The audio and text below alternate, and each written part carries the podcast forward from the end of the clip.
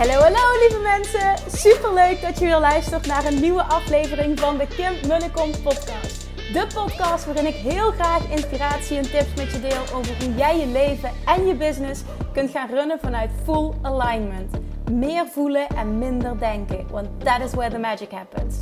Hoe werkt die wet van aantrekking nu precies? Hoe creëer jij een succesmindset? En hoe kun jij ervoor gaan zorgen dat jij alles gaat aantrekken wat je zo graag wil met minder hard werken? Ik heb er weer super zin in. Let's go!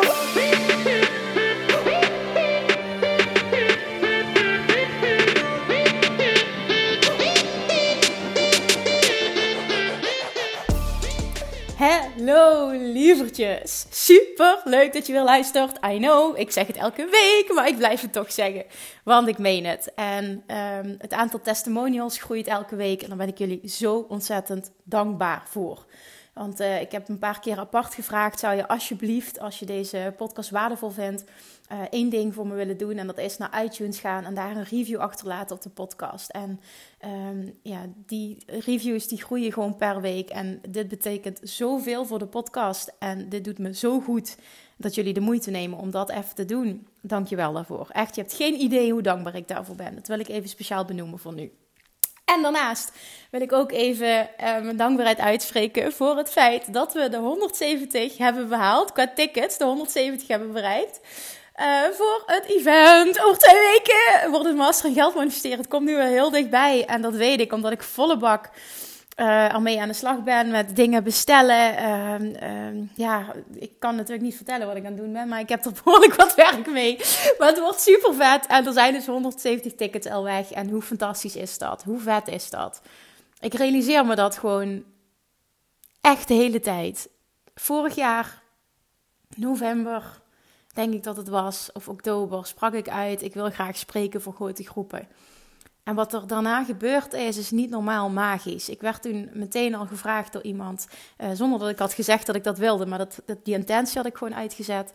Uh, werd ik al gevraagd door een andere ondernemer om voor uh, een groep, een klantengroep van haar te spreken, een groep klanten, sorry. En daarna in januari mijn eerste eigen event, waar 75 mensen waren en, en waar meer dan 75 mensen wilden komen, maar ik had gewoon alle tickets uitverkocht, wat ik nooit verwacht had. Echt bizar, echt bizar. Wat, echt bizar, letterlijk, wat of Attraction kan doen als jij een verlangen uitzendt zonder weerstand. Dat is hoe ik het nu zie. En nu, de vorige keer 75 en nu zitten we gewoon op 170. Hoe tof zou het zijn als we de 175 zouden halen? Dan precies 100 meer dan de vorige keer.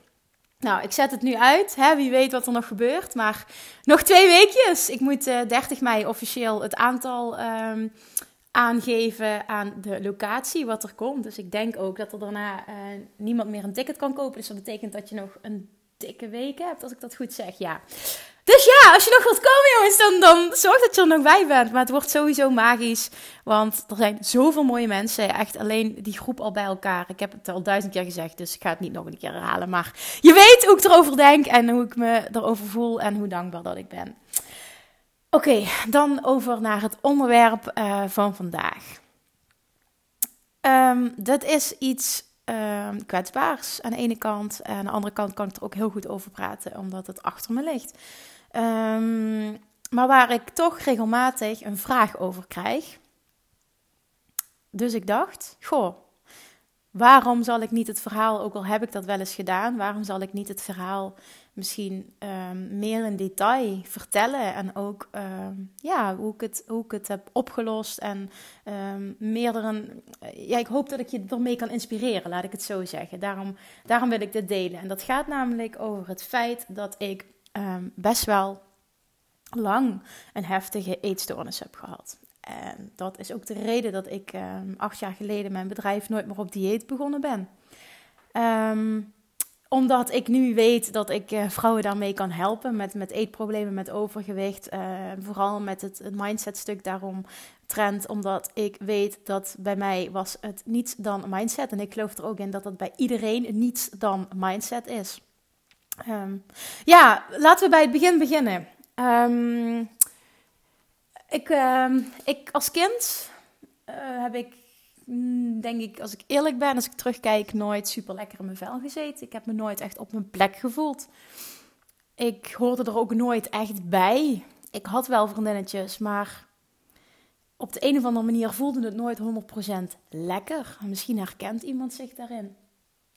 Um, ik wilde ook altijd het liefst alleen zijn, maar dat werd als raar ervaren. Dus ja, ga maar spelen met vriendjes en vriendinnetjes, want dat hoort zo. Um, gewichtsproblemen heb ik niet gehad als kind zijnde. Dat eten was ook nooit een ding. Ik kan me dat niet herinneren dat het ooit een ding was eigenlijk. Ik uh, kon voor mijn gevoel ook eigenlijk wel alles eten en ik was toch slank. Zo voelde dat in ieder geval. En uh, als ik nu foto's terugkijk, dan denk ik, ja, Kim, je was ook gewoon slank. En uh, toen ging ik naar de middelbare school. En um, nou, daar zag ik wel dat ik dan wat dikker werd, zeg maar. Dat zie je nu in schoolfoto's terug. Klein beetje, ook niet veel. Maar dat zal ook misschien wel wat met hormonen te maken of whatever. Dit er ook niet toe.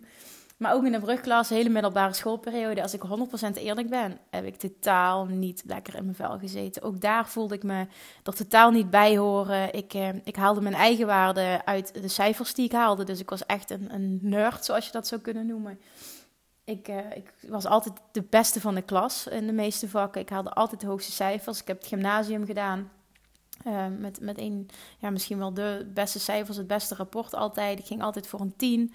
En ik had het gevoel, dat was niet zo. Maar ik zeg even heel duidelijk, ik had het gevoel dat um, mijn ouders dat ook heel erg van mij verwachten. En dat minder dan dat gewoon niet oké was. Niet dat ik per se een 10 moest halen, maar meer dat het wel eens is gebeurd. En dat is niet verkeerd bedoeld. Dus echt, uh, ik wil hier niemand mee aanvallen, want het is vooral ook hoe ik het heb geïnterpreteerd, uiteraard.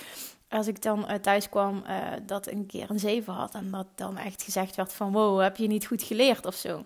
Dus ja, dat was waar ik me aan vast kon houden. En, en dat goede cijfers haalde, daar, daar koppelde ik mezelf vertrouwen aan. Daar haalde ik mezelf vertrouwen uit. Want dat haalde ik namelijk niet uit um, hoe ik eruit zag. Of dat ik erbij hoorde, hè, de persoon die ik was. Of mijn uiterlijk, totaal niet zelfs. En um, wat ook nog eens zo was, dat ik, het zes gymnasium was het volgens mij, vijf gymnasium, na allebei, de hele middelbare schoolperiode, was ik het enige meisje ook van de klas um, die geen make-up droeg. En ik, ik weet nog gewoon dat, dat andere meisjes wel eens vaker aan mijn haren zaten te trekken. Want ik had ook altijd mijn, mijn haren vast in een staart. Um, omdat ik het niet los durfde doen. Want ik heb best wel mooie haren, dat kan ik nu zeggen. Ik heb echt wel mooie haren, maar ik durfde het gewoon niet los te doen. Ik durfde geen mascara op te doen. Ik durfde geen make-up op te doen. En ik zat gewoon, ik voelde me gewoon helemaal niet lekker in mijn eigen vel. Laten we het daarop houden. Ik had heel weinig zelfvertrouwen. En dan zaten ze wel eens vaker aan mijn staart te trekken. En doe je haren nou eens los. En oh, je hebt zo'n mooie wimpers. Oh, als je een beetje make-up op zou doen, dan zou dat nog mooier zijn. Oh, ik hoor het nog allemaal en ik krijg vooral het gevoel, kan ik nog steeds oproepen wat daarbij hoorde. Het was niet fijn. Nou, en in die periode, toen ik 16 was, toen zat ik, uh, ging ik naar de vierde klas. Zeg ik dat goed? Ja, volgens mij zeg ik dat goed, ja. Um, toen, uh, in de zomerperiode, toen um, zijn mijn ouders gescheiden. En ik zal niet zeggen dat ik dat niet heb zien aankomen. Want de sfeer bij ons thuis was nou niet bepaald lekker. Uh, maar het is evengoed heel pijnlijk en een enorme klap voor je als kind. En ik denk dat het nooit leuk is als kind. Maar ik heb het ook nog eens als op die leeftijd als heel moeilijk ervaren. Omdat ik al met mezelf in de knoop zat. En uh, toen kwam dat er nog eens bij. Wat heeft geresulteerd in het feit dat ik een dikke vette eetstoornis ging ontwikkelen. Ik kon namelijk niet meer mijn eigen waarde volledig, um, of me goed voelen, laat ik het zo zeggen, halen uit de cijfers. Uh, ik denk wat ik ging doen is de pijn die ik voelde verdoven. Door zoveel te eten tot ik misselijk was. En dan ging mijn focus naar het misselijke gevoel in plaats van de pijn die ik voelde van de scheiding van mijn ouders. Als ik nu terugkijk, is dat wat ik gedaan heb. En kan ik dat ook zo zien dat ik dat zo gedaan heb.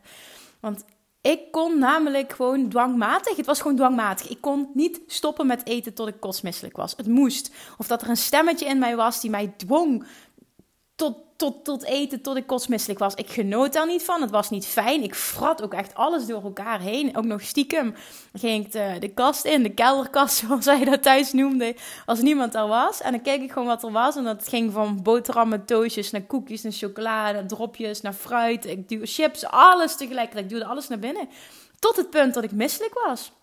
Want ja, dan was de pijn weg en dan kon ik, uh, kon ik me focussen op het misselijke. Of in ieder geval, dan was het misselijke gevoel dominant. En dat was minder erg dan de pijn die ik voelde uh, de, van het verdriet van de scheiding. En dat werd steeds erger en erger en erger. En een meisje, ik dus als meisje wat nooit een probleem had met mijn gewicht, had ineens een heel groot probleem. En dat uitte zich ook, want ik was echt in no time kwam ik 10 kilo, meer dan 10 kilo kwam ik aan. En dat zag je ook heel erg aan mij. Uh, vooral in mijn gezicht en uh, buik en, en ja, nou goed, doet er ook verder niet toe. Maar je zag het, je zag het gewoon. En ik kan me ook nog heel goed herinneren dat ik mijn vader toen een tijdje niet heb gezien. En dat ik hem toen weer zag. En ik heb een hele goede band met mijn vader. Hè? Dus ook daar wil ik even geen misverstand over laten bestaan. Maar dat hij toen tegen mij zei. En dat heeft hij nooit zo bedoeld. Maar zo kwam het wel over. Letterlijk. Ju, wat heb jij een dikke kop gekregen? Zei hij tegen mij. Oh my god, dat, dat moment kan ik me nog herinneren. Ik weet nog waar hij het zei, waar ik stond. Oh man, ik ging door de grond. Het was verschrikkelijk. En dat maakte het alleen nog maar erger. Mijn moeder die ging zeggen, goh Kim, zou je niet eens gaan opletten? Goh Kim, nee, dat zou ik niet meer doen. Want wat ik namelijk deed, ik, eh, als ik uit school kwam, school was verschrikkelijk. En dan was ik eindelijk thuis en dan voelde ik me veilig. En om dan die pijn maar weer weg te eten, had ik dus elke dag na school een Mars ice cream. Standaard, elke dag. Niet af en toe, maar elke dag. Naast al het snoepen wat ik nog eens deed. Hè? Maar dat, dat zag zij verder niet echt, maar dat, dat die Mars ice cream wel. Goh, zou je daar niet eens mee stoppen? Of dat ze een keer riep van ja ja, je stopt het ook allemaal zelf in je mond. Ik zou maar stoppen met die Mars ice cream. Maar dat ging niet. En mensen met een eetstoornis of een eetprobleem of whatever, die snappen wat ik bedoel. Dat ging niet. Die gedachten in mijn hoofd en vooral de gevoelens daaraan gekoppeld, die waren zo sterk. Ik kreeg het gewoon niet geregeld. Hoe graag ik het ook wilde. Ik als kindje toen van 16, 17, 18, 19, dat heeft jaren geduurd namelijk. Ik kreeg het niet geregeld. En dat duurde en dat duurde en dat duurde en dat duurde. En wat ik ging doen, omdat ik zo gefrustreerd was, is dat ik heel veel ging diëten. En dat betekende dat ik uh, mezelf ging uithongeren. En um, er is een periode geweest dat ik, dat ik uh, op drie appels op een dag leefde. En dat had het gevolg dat ik zelfs flauw viel. En alles om snel resultaten te behalen. Want ik schaamde me zo enorm. Ik werd dus nog onzekerder. Ik schaamde me. Ik kwam bijna de deur niet meer uit. Het was echt verschrikkelijk. En was ik dan moddervet? Nee, als je terugkijkt, dan zie je niet iemand die moddervet was. Wel iemand die super ongelukkig was en, en ontevreden over zichzelf en onzeker en niet lekker in de vel. En ik denk dat het daarom gaat. Als jij ook voor iedereen die wil afvallen, hè, het gaat niet om wat een ander daarvan vindt en of jij volgens de maatstaven te dik bent. Het gaat erom hoe jij je voelt, hoe jij in je vel zit. Iemand die 10 kilo zwaarder is dan mij nu, die kan zeggen: Ik zit lekker in mijn vel. Terwijl als ik datzelfde zou wegen, zou ik zeggen: Ik voel me moddervet, ik ben onzeker, ik ben niet de beste versie van mezelf. En dat is volledig oké. Daar mag niemand een oordeel over hebben. Dat merk ik ook vaak um, als klanten zich aanmelden van nooit meer op dieet nu. Dat ze wel eens vaker tegen me zeggen: Ja, ja weet je, en, en je zal wel denken: Goh, wat stelt hij zich aan? En dan zeg ik ook altijd: Nee, ik denk nooit wat stelt hij zich aan. Want ik weet hoe het voelt om niet lekker in je vel te zitten. En het boeit niet of je volgens de maatstaven overgewicht hebt, of dat een ander vindt, of dat jij wel of niet oké bent. Het gaat erom wat jij vindt. En dat is alles. En het enige dat telt. Nou, ik ging dus allerlei diëten doen. Um, ik noem het op en ik heb het gedaan. Nou, zo erg zal het niet zijn, maar ik heb er wel heel veel gedaan. Maar het ging vooral in het extreme. Dus echte diëten. En dan zat ik op de korte, op het uithongeren. Ja, dat hou je natuurlijk niet vol.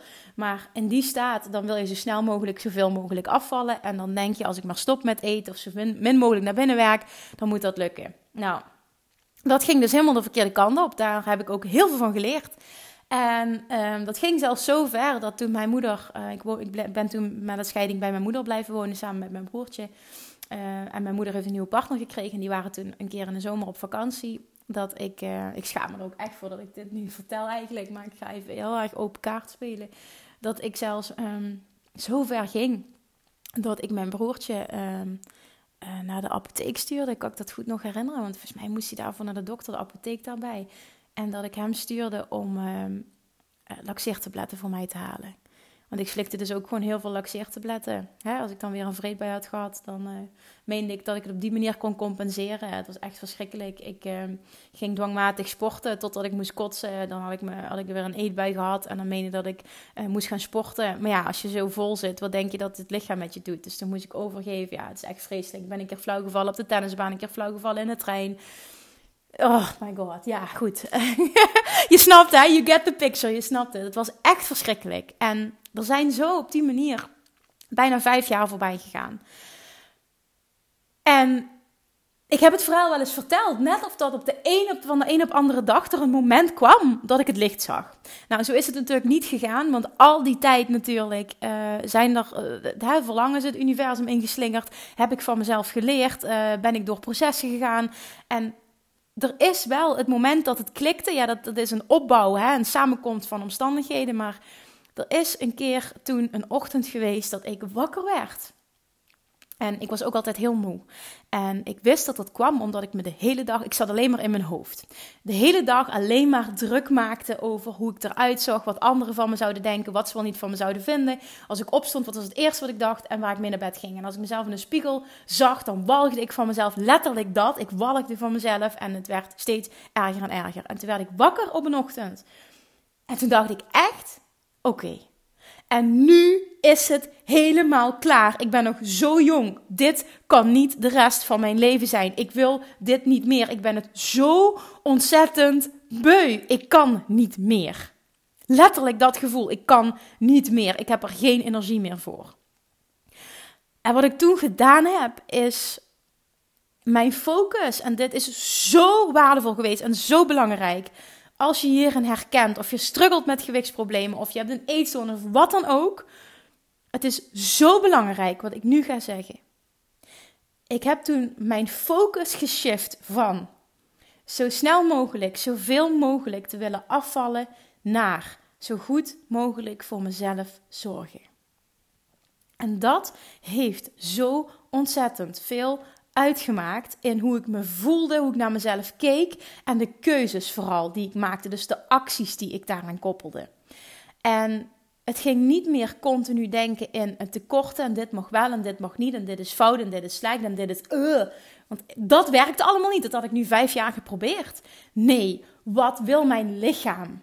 Wanneer heb ik honger? Waar heb ik zin in? En wat ik toen heb geleerd, en dat durf ik nu met 100% zekerheid te zeggen. Op het moment dat jij naar je lichaam leert luisteren. En je brengt jezelf, je mind en je lichaam in balans. Dan is het niet zo dat het lichaam van nature alleen maar de behoefte heeft aan veel rotzooi. Dat het zoveel mogelijk rotzooi wil. Als je zegt, ik ga naar mijn lichaam luisteren. Ja, maar als ik dat doe, ja, dan eet ik alleen maar snoep en chipjes de hele dag. Nee, dat is niet zo. Als je echt naar je lichaam gaat luisteren en een andere focus alleen maar op gezondheid en op goed voelen gaat richten, dan wil je niet de hele dag alleen maar chips en rotsen naar binnen werken.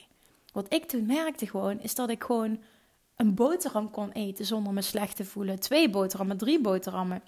En dat ik me daar niet meer slecht over voelde. Ik shifte ook mijn mindset uh, met betrekking tot hoe ik over eten dacht. Als ik iets at, ik voelde me namelijk altijd schuldig. Maakte niet uit wat ik in mijn mond duwde, ik voelde me altijd schuldig. En dat was vreselijk. Nou, misschien behalve als ik groente at, dat kon ik dan wel nog wel verkroppen. Maar al het andere was calorieën. Ik was ook een wandelende calorietabel geworden. Ik wist van alle producten overal wat erin zat. Het was echt verschrikkelijk. Maar toen ik die shift maakte en naar mijn lichaam ging luisteren en alles weer durfde te eten en het niet meer ging betitelen als goed of fout. En ging luisteren en, en nu wil ik een boterham en ik wil nog een boterham en ik heb nog honger. In plaats van te denken, ja dat is wel erg veel. Nee, mijn lichaam geeft het aan, dus het zal wel goed zijn. Wat er toen gebeurde, is niet alleen dat ik me stukken beter ging voelen, omdat ik natuurlijk niet meer zo streng voor mezelf was. En niet meer de hele tijd in termen van goed of fout dacht. Maar ik ging letterlijk door naar mijn lichaam te luisteren en anders over eten te denken. Ik, ik, ik kwam ook toen, ik had ook geen dwangmatige eetbuien meer daardoor, hè, maar dat was vooral omdat ik mezelf niks meer verbood. Alles wat je niet mag, dat is aantrekkelijk. Ja, dat heb je misschien vaker gehoord. Toen ben ik gewoon al die kilo's die ik eraf wilde, die gingen er gewoon af. Die gingen er snel af, die gingen er moeiteloos af, zo heb ik dat echt ervaren. Gewoon, ik geloof tussen de 10 en de 13 kilo ergens. Het ging eraf. En ik werd met de dag blijer. En ik ging meer luisteren. En ik ging steeds meer eten. Want mijn lichaam had steeds meer honger. Want ik had mezelf natuurlijk enorm tekort gedaan al die jaren. Ik had steeds meer honger. En ik ging afvallen en afvallen en afvallen. Ik werd steeds blijer. Maar het allermooiste wat er gebeurd is, is dat ik mijn energie terugkreeg. Want je kent mij nu als iemand die superveel energie heeft. En dat heb ik jarenlang niet gehad. Ik kom af van het complete tegenovergestelde. En ik ging energie voelen. Ik wist in het begin niet wat ik met mijn energie aan moest. Al die energie die dagelijks ging naar uh, me druk maken over alles. Dat, ineens had ik die energie over, want het hoefde niet meer daar naartoe te gaan. Ik was ineens happy met mezelf en trots en ik voelde zelfvertrouwen. En ik maakte me niet meer druk om wat anderen van me dachten. En ik, ik, het was niet normaal. En ik kon gaan winkelen en alles was mooi. En ik vond mezelf mooi. Dus de energie ging ook niet meer naar dat beeld in de spiegel waar ik zo van walgde. En ja, het is niet normaal. Ik, eh, nou, ja, ik was al bezig met mindset, maar het is alleen nog maar sterker geworden vanaf toen. Ik vond dat zo fascinerend wat er toen gebeurde. Ik, nou, dat was werkelijk voor mij een eye-opener. En wat ik toen ben gaan doen, um, is eigenlijk onbewust een, methode voor mezelf ontwikkelen. En dat was dat ik er een sport van maakte hoe ik mijn eigen stofwisseling zo hoog mogelijk kon maken. Want ik wist, als ik een hoge verbranding heb, kun je ook vet veel eten en kom je niet aan. Dus hoe kan ik dat doen? En dat heb ik toen, dat, dat, stond nergens in een boek. Dat is echt iets van mij persoonlijk geweest. Dat heb ik toen ontwikkeld uh, en dat zit hem erin overdag veel meer eten, vooral in de ochtend en s'avonds minder. Maar s'avonds was het ook totaal niet meer moeilijk. Uh, waar ik eerst nog heel veel snoepte s'avonds. Want ik, en ik snoepte overdag. Plus, ik had overdag zoveel gegeten dat ik s'avonds helemaal geen honger meer had. Dus dat ik dat prima kon laten.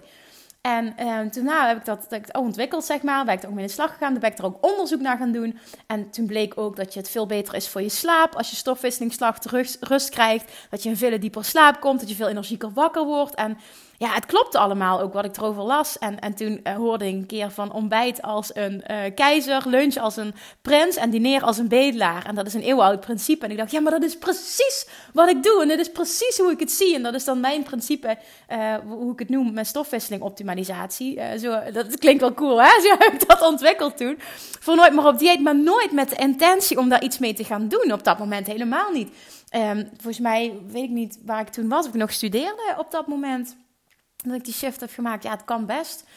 Ja, het kan best. Want toen daarna ging ik op de rechtbank werken. Dat weet ik nog. Zo is het allemaal met Nooit meer op dieet begonnen. Ging ik op de rechtbank werken. En toen, uh, ik, uh, ik heb rechten gestudeerd, Nederlands recht. En ik werd daar uh, aangenomen uh, tijdens mijn studie op een vacature daar voor één dag in een week. Uh, om, om niet stage te lopen, maar echt betaald te werken. Nou ja, ik dacht niet geschoten is uh, altijd mis. Dus ik dacht, give it a go. En ik had echt geen hoge cijfers. Waar ik altijd een nerd was op de middelbare school, was ik dat bij de rechtsstudie totaal niet. Want ik vond het helemaal niet leuk. Dus ik deed, ik deed wel mijn best, maar ook niet meer dan dat. Dus ik had voldoendes, maar daar hield het ook mee op. Nou, en ik had verwacht, ja, mijn cijferlijst is helemaal niet goed. Ik kom dan niet voor een aanmerking. Maar ik had dus een brief geschreven. En uit 140 brieven hebben ze toen, kreeg ik achteraf te horen, hebben ze toen negen mensen uitgekozen. Toen werden we uitgenodigd om een, eh, een essay te schrijven, een betoog. Volgens mij een, een betoog en een, nou ja, twee dingen in ieder geval moesten we, moesten we schrijven. Nou, ik uh, betitelde mezelf totaal niet als een goede schrijver, dus dat is ook een interessante. En daarna moesten we een gesprek hebben met de sectorleiding. Nou, en, uh, dat allemaal gedaan. En toen uh, uit die negen mensen ben, ben ik dus met een ander meisje werden we uitgekozen daar. En ik was helemaal verbaasd. Ik dacht echt, what the fuck? En wat ze uiteindelijk zeiden is... A, dat ik een goede tekst had geschreven. En B, dat ze gewoon vonden dat ik qua energie precies paste bij het team.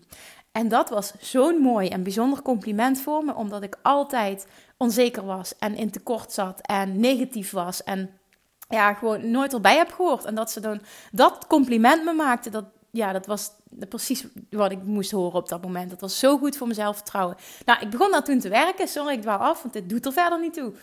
Um, en toen um, zat ik daar een tijdje. Nou, aan het begin is alles spannend en nieuw. En uh, ik zat op de strafsector en ik mocht dan mee naar de rechtbank, naar de zitting. En ik mocht zo'n toga aan. En je voelt je belangrijk en de rechter wil met je overleggen. Nou, je voelt je vooral heel belangrijk, laat ik het daarop houden. En dat maakt het ook spannend. Maar na verloop van tijd, ik denk na een jaar ongeveer, nou misschien al wel na een paar maanden als ik eerlijk ben. Maar ik heb het best nog wel een tijdje volgehouden. Na verloop van tijd werd ik gewoon echt niet meer gelukkig daar. Ik ging zelfs elke dag met buikpijn daar naartoe. En toen zei, kwam een dag, kwam, dat, zo is het gelopen, kwam op een dag kwam um, een collegaatje naar mij toe. Um, en zij zegt tegen mij, Kim, mag ik jou wat vragen? Ik zeg, ja, natuurlijk. Ja, um, ik zie jou de hele dag alleen maar eten. Jij bent super slank. Hoe doe jij dat? Zegt ze tegen mij. En ik vond te lachen. Ik zeg: Oh, wat goed. Ja, nee, want ik was altijd veel zwaarder en ik heb mijn eigen methode ontwikkeld. En dat is echt super makkelijk. En uh, kun je mij dat ook leren, zegt ze, want zij wilde graag gewicht verliezen. Ik zeg, ja, natuurlijk, kom maar zitten.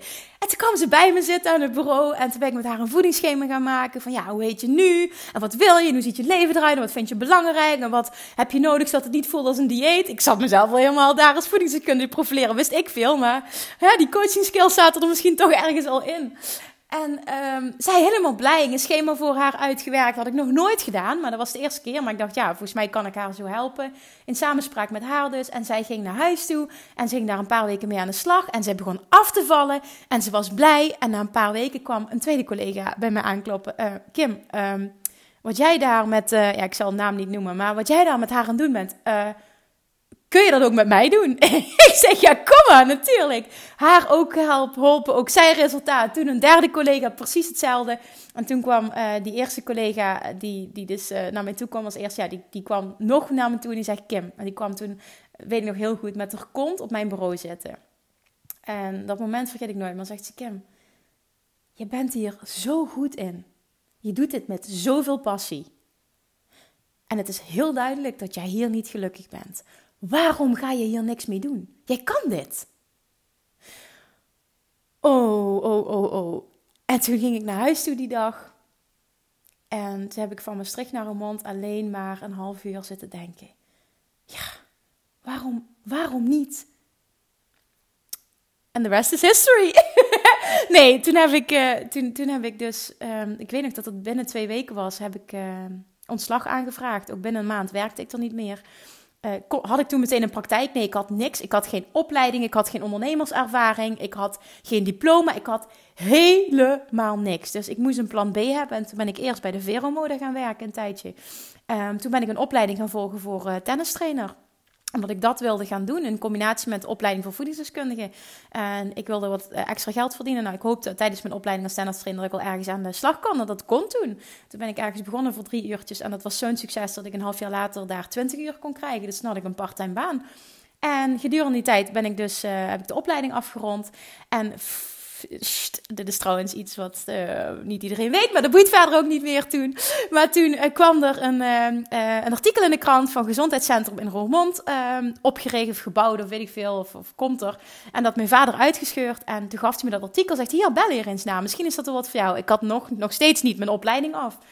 En ze vroegen iemand met een opleiding en die aangesloten was bij de beroepsvereniging. En je kent het wel. Nou, dat had ik allemaal niet. Maar ja, dat ging ik natuurlijk niet vertellen. Hè? Ik dacht, laten we eens kijken hoe ver ik kom. Dus ik gebeld in mijn enthousiasme. Ik dacht, hè, misschien denken die mensen er ook wel zo over als op de rechtbank. De energie sluit aan. Nou, ik mocht komen. Ik mocht een presentatie houden. En toen... Uh, uh, ja, nou, toen, toen kon ik daar uh, beginnen. En um, nou ja, in ieder geval de presentatie ging goed. En toen zeiden ze, we hebben nog twee ruimtes vrij, je mag er één kiezen. En uh, als je wil, over twee maanden moet alles klaar zijn, want dan is de open dag. take it or leave it. Zo was het eigenlijk meer. Niet, niet bot bedoeld of zo, maar zo was het wel meer. Dus ik in juli toen ja gezegd daartegen. Twee maanden tijd om alles te fixen. En een website gefixt, visitekaartjes zelf gefixt. Ik weet niet dat ik op Vistaprint zelf iets ben gaan ontwerpen, want ik had geen budget, dus ik moest alles zelf doen. En uh, ruimte ingericht samen met mijn vader, laminaat gelegd, uh, tweedehands uh, spullen gekocht via Marktplaats. Het enige wat ik toen nog met mijn laatste spaargeld heb gekocht, is een hele dure, accurate, hele dure uitgebreide weegschaal van 1700 euro volgens mij. En toen was het ook gewoon op, toen had ik niks meer. Um, uh, van uh, Tanita. Want ik wist, als mensen bij mij komen, dan wil ik ze dat bieden. En dan wil ik ze iets bieden wat ze niet thuis hebben. Los van uh, mijn capaciteit als coach wil ik ze ook iets extra's kunnen geven. Dat voelde heel sterk als iets wat ik moest doen. Nou, dat heb ik gedaan. En daar moet ik nog wel bij benoemen, want dat zie ik nu als iets wat super belangrijk echt en een voorwaarde voor het succes is geweest. Dat ik er altijd in heb geloofd dat het een succes zou worden. Ondanks dat iedereen om mij heen, mijn vrienden, mijn ouders, familie, iedereen op de tennisbaan, kan ik me dat ook nog herinneren, iedereen zei dat het niet zou lukken. En wat ik wel niet met mijn hoofd had gehaald. En, en dat er te veel concurrentie was. En dat ik uh, stomme keuze maakte. En dat ik een goede baan. Uh, dat ik recht had gezet. Ik heb een universitaire opleiding. Wat ben ik toch gaan doen? Bla bla bla bla. Nou, en ik heb altijd in mezelf geloofd. Ik wist waarom niet. En inderdaad, hè, die persoon op de rechtbank zei ook van je bent er goed in. Waarom ga je er niks mee doen? Nou, en toen um, was alles klaar. En toen was het september en het was de open dag. En, en, en ondertussen had ik nog steeds geen ondernemerservaring. Al had ik er geen idee van dat dat nodig was op dat moment. Ik was heel naïef. Ik heb toen ook een huurcontract getekend uh, van twee jaar.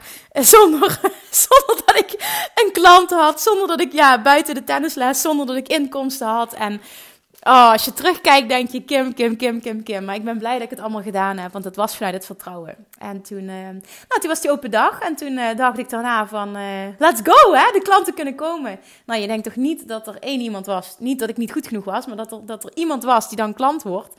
Daar is wel wat meer voor nodig, ben ik toen achtergekomen. En dat was toen even, de dag erna heb ik toen een lichte, want dat vertel ik ook volgens mij in mijn allereerste podcastaflevering over mijn verhaal heb ik toen een, uh, een, een, een, een lichte eh, paniekaanval gehad. Nou ja, super licht was hij meer, wel een beetje een paniekaanval gehad. Dat ik ochtends dus naar de praktijk ging en daar ging zitten. En dat toen ineens tot me kwam dat ik dacht, wat de fuck heb ik gedaan? Wat heb ik gedaan? Ik heb mijn baan opgezegd. Ik heb geen inkomsten. Ik heb geen opleiding. Ik heb geen klanten. Ik heb bij God geen idee. Ik heb totaal geen idee hoe ik in godsnaam aan klanten kom. Uh, wat heb ik gedaan? Ik heb een huurcontract getekend terwijl ik dat niet kan betalen. Hoe godsnaam moet ik dat doen? En toen heb ik in paniek mijn moeder opgebeld. En toen zei zij, ja Kim, als je A zegt, moet je ook B zeggen. Oh, ik dacht, ja, je hebt gelijk. Maar dat is echt niet wat ik wilde horen. Maar dat had ik wel nodig toen. En toen ben ik gewoon gaan nadenken van, ja, oké, wat, wat is logisch? Wat, hoe kom ik aan klanten? En... Um, ja, toen, toen heb ik twee dingen gedaan. Dat is overal presentaties gaan geven, zodat iedereen me zou leren kennen in de buurt. Uh, plus, ik heb drie jaar op rij een social deal gedaan. Dat is zoiets als Groupon, zo'n uh, actie. En toen is het gaan lopen. Toen kwamen de eerste klanten. En toen, uh, toen werd het via mond-op-mond reclame, want ze boekten resultaat. Nou, die brachten weer nieuwe mee. En ja, toen werd gewoon het Nooit meer op dieet. Ik heette toen Food and Lifestyle. Werd gewoon echt een ding. En, en toen heb ik dus mijn eetstoornis kunnen gebruiken nu, als ik achteraf. Ik ben zo blij dat ik dat, dat mogen ervaren in mijn leven. Want die eetstoornis heeft ervoor gezorgd dat ik andere mensen op dat vlak nu kan helpen.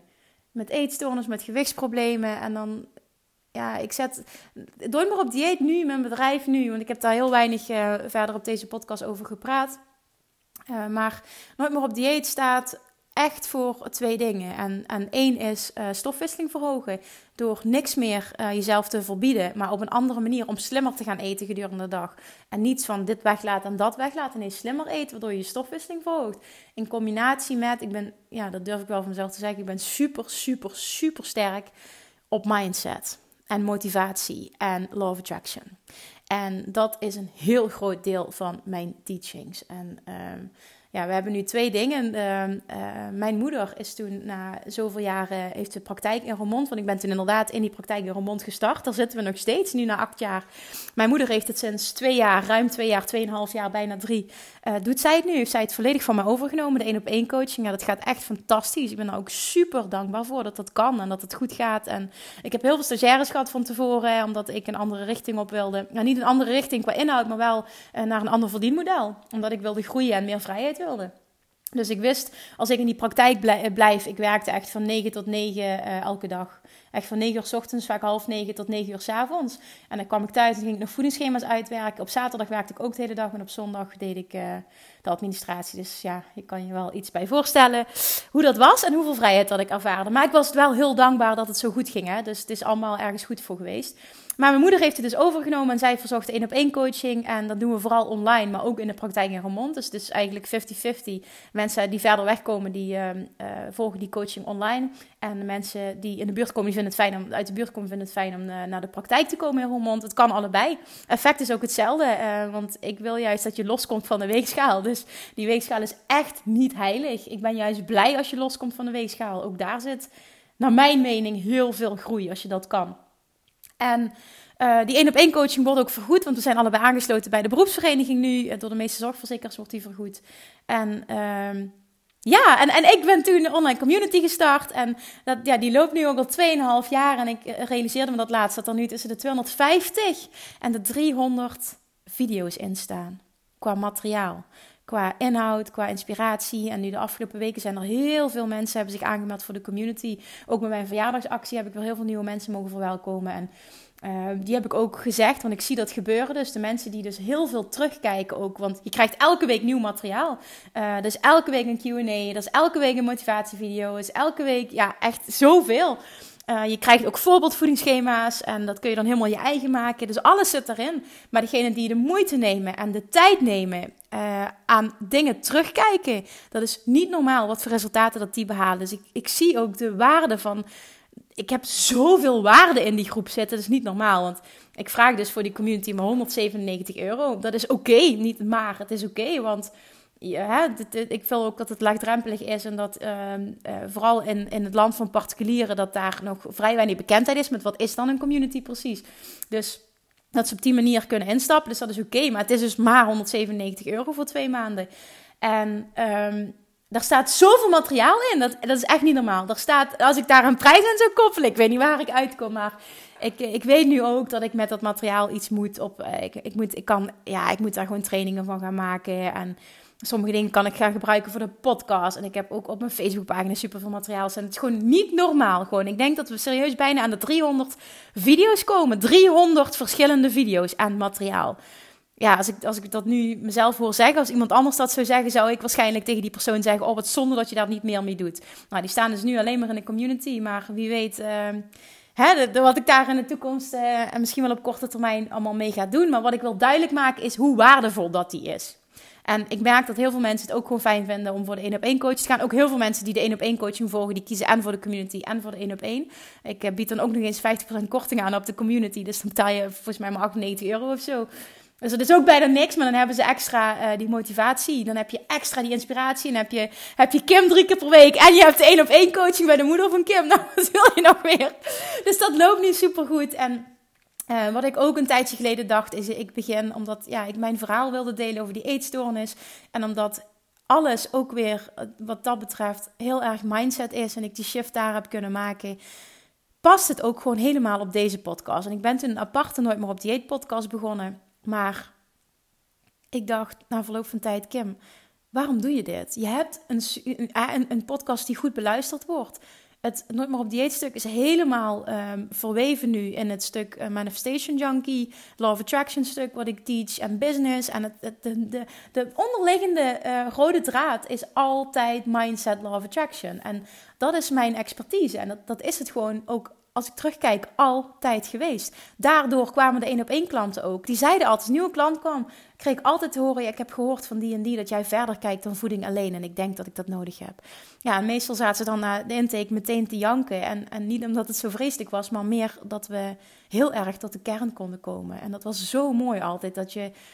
ja, dan zag ik gewoon in, mensen, in de ogen van mensen hoe dankbaar dat ze waren. En hoezeer ze zich geholpen voelden en dat ze zich gehoord voelden. En dat ze nu eindelijk het gevoel hadden: nu gaat het veranderen. Nu ga ik eindelijk van mijn kilo's afkomen. Nu ga ik eindelijk van mijn probleem afkomen. Dit gaat werken.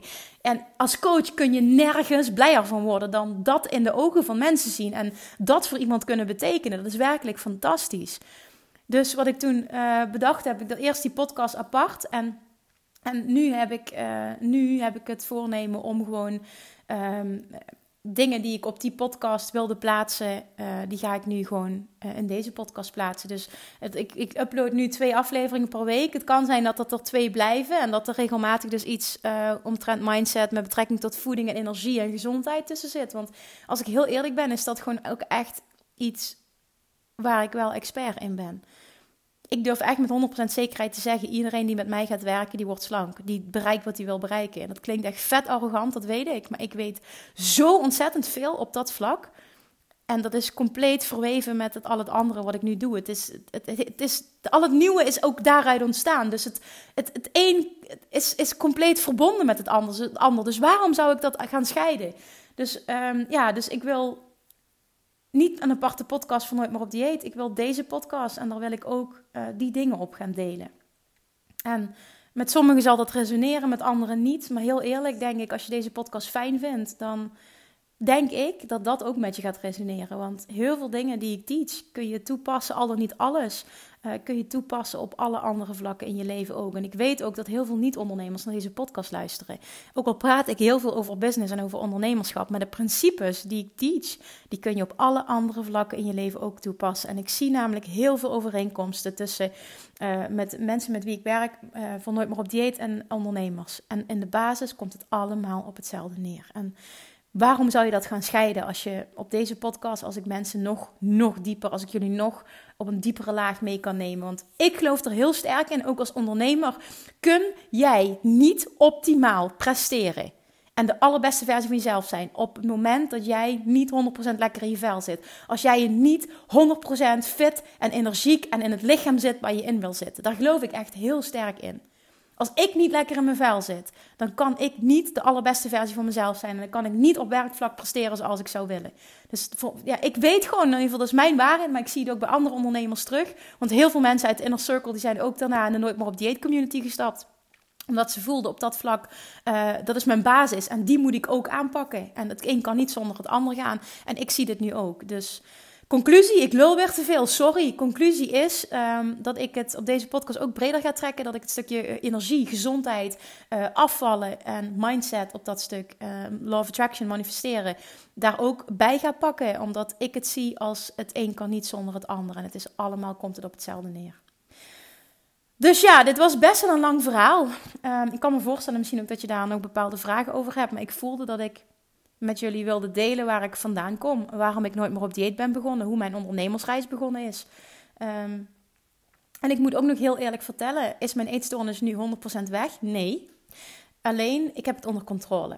Op momenten dat ik nu niet lekker in mijn vel zit, of um, heel veel druk ervaren, of iets af moet krijgen, of iets moet doen wat ik niet fijn vind, en ik, ben, ik werk thuis, dan heb ik nog de neiging om dat gevoel weg te eten. En dat komt nog wel eens voor. Niet met regelmaat, maar het komt wel nog eens voor. Toen kon ik daar een heel probleem van maken. Nu kon ik daarom lachen. Dan kan ik echt letterlijk mezelf uitlachen en zeggen: Oh, Kim, Kim, wat ben je toch dom? Waar ik eerder erin kon blijven hangen en het probleem steeds groter kon maken en er echt een drama van kon maken, is het nu gewoon: Oké, het is wat het is. Morgen is een nieuwe dag. Hè? Het is niet erg dat je dit gedaan hebt. Dan ga je niet dood van en dan één dag uh, word je niet moddervet. Dus stel je niet zo aan. Ik kan erom lachen en de volgende dag zorg ik dat ik weer beter voor mezelf zorg.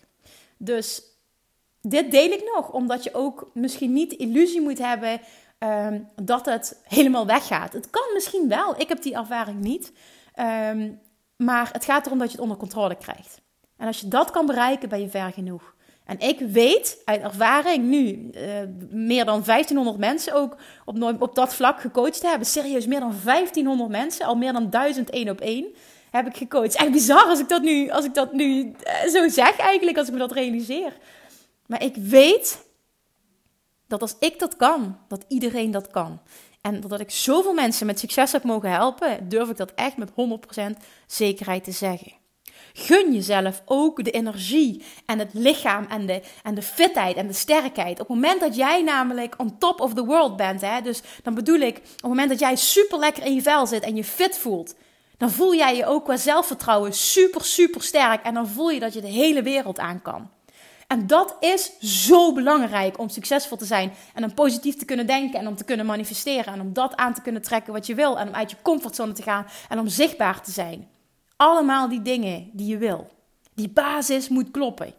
En dat kun je, dat kan iedereen. Ook al worstel je heel erg lang al ergens mee, ook al ben je hele leven, heb je al uh, overgewicht bij wijze van spreken. Weet dat ik, ja nou weet dat ik erin geloof. Ik geloof er echt heilig in dat het voor iedereen is weggelegd dat hij een slanker, een fitter, een strakker, een sterker lichaam krijgt en daardoor meer zelfvertrouwen. Onderschat niet de kracht daarvan. Dan voel jij je namelijk letterlijk elke dag on top of the world. En er is niks fijners en niks belangrijkers dan dat. Voor mij is dat de basis voor succes. Alright, daar werk ik mee beëindigen. Um, dankjewel dat je zo lang naar mijn verhaal hebt geluisterd. Want ik ging nogal van links naar rechts af en toe. Maar nu heb je de whole, de whole deal, de whole package. Je hebt nu alles gehoord. Als je er nog een vraag over hebt of je misschien erin herkent, dan hoor ik echt super graag van je ik zou het ook fijn vinden als je nu een screenshot maakt en uh, me even tagt. Dat je deze geluisterd hebt en uh, eventueel iets erbij van wat het wat je met je deed. Of het op een, een vlak resoneert. Je mag me ook een privéberichtje sturen uiteraard. Maar ik ben altijd blij met mijn podcast, met alles wat ik doe. Als er één iemand is die ik met mijn verhaal heb kunnen inspireren. Want de boodschap hierachter dit verhaal is niet alleen van... God, het heeft geleid tot mijn praktijk en fijn voor jou. Nee, daar gaat het niet om. De boodschap is dat als ik het kan, kun jij het ook.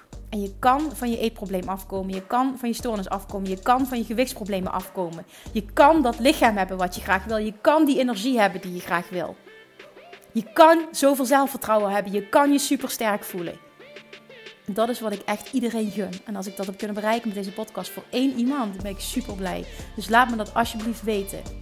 Als het iets voor je heeft kunnen betekenen. Alright, super dankjewel voor het luisteren en tot de volgende keer. Doei doei! Lievertjes, dankjewel weer voor het luisteren. Nou, mocht je deze aflevering interessant hebben gevonden, dan alsjeblieft maak even een screenshot en tag me op Instagram. Of in je stories, of gewoon in je feed. Daarmee inspireer je anderen en ik vind het zo ontzettend leuk om te zien wie er luistert. En nog één dingetje. Voor alle gratis content die ik aanbied, zou je alsjeblieft één dingetje terug willen doen. En dat is: ga naar iTunes, zoek de podcast op, scroll even naar beneden en laat een korte review achter.